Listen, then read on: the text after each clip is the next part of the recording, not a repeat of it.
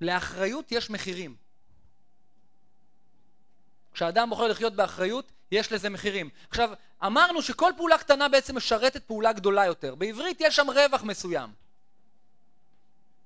אבל יש דרך שונה שבהם הקורבן והאחראי מקבלים את המחיר ואת הרווח.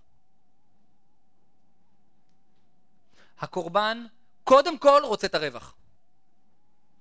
הוא רוצה את הרווח עכשיו, בלי לשלם מחיר.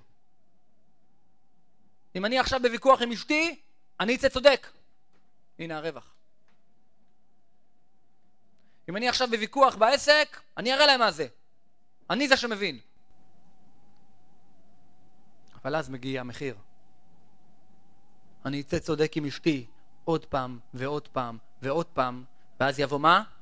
מחיר. אני רוצה להתגרש. תמיד, תמיד, תמיד, מה שמופיע שני יותר חזק מהראשון. אצל הקורבן הראשון מופיע הרווח. בדרך כלל רווח קטן. המחיר שהוא חוטף אחר כך מאוד מאוד כואב. אבל בוא ניקח גבר, אישה, לא משנה, נניח כל הזמן היא נעלבת. כל מה שאומרים לה היא נעלבת, היא ישר נעלבת. כשאדם נעלב, מה הוא מקבל מיד? יחס. למה נעלבת? מלטפים אותה, אני אכין לך כוס תה.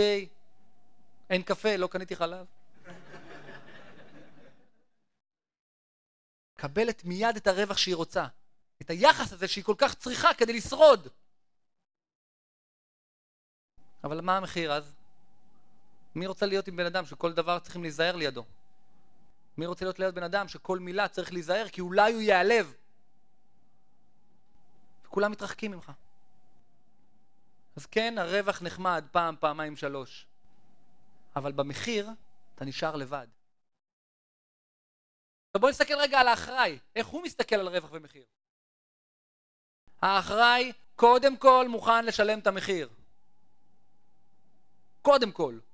הוא ברור לו שיש מחיר, ברור לו שאם הוא לא ישלם את המחיר הוא לא ייהנה מהרווח, וברור לו שאין שום סיכוי לקבל את הרווח לפני המחיר. לכן הוא מוכן ללכת ולקנות קפה כשיורד גשם. לכן הוא מוכן ללכת ולעשות מה שצריך. הוא מוכן לצאת מאזור הנינוחות. הוא מוכן לעשות את אותה פעולה קטנה שמשרתת את הפעולה הגדולה, גם אם כרגע הוא לא רואה אותה. אבל ברור לו שקודם כל יש את המחיר, בסוף יהיה שם את הרווח. וכמו שאמרתי, מה שמופיע שני תמיד מופיע הרבה יותר חזק.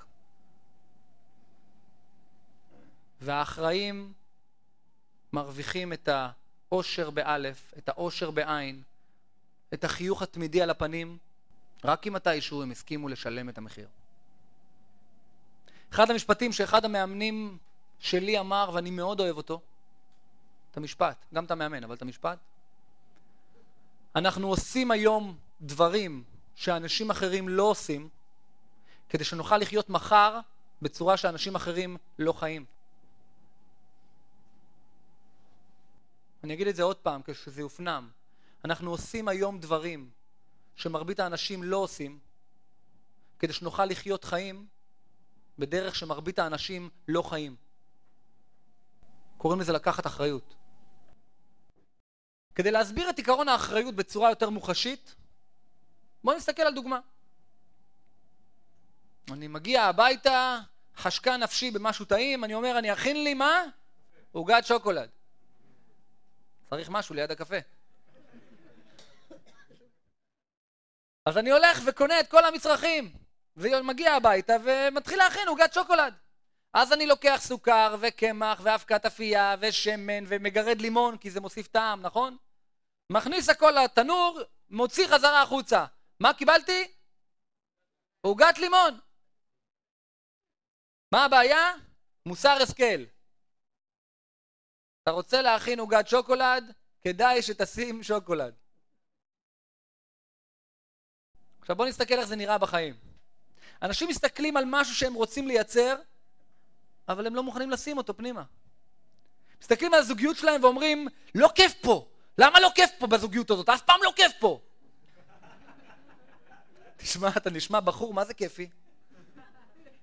אתם רוצים שיהיה כיף בזוגיות, תביאו כיף.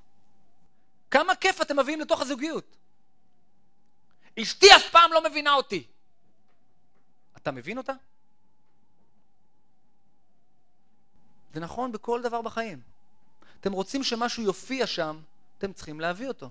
זה עקרון האחריות. עקרון עוגת השוקולד פועל בכל מקום בחיים. מי שרוצה לאכול שוקולד, צריך לשים שוקולד. עקרון האחריות הוא העקרון הקריטי ביותר ליצירת שינוי. עוד רגע אנחנו נצא להפסקה ונדבר על עקרונות נוספים שבלעדיהם לא נוכל לייצר את השינוי שאנחנו רוצים. בואו נצא להפסקה כמה דקות. Me love ya comes out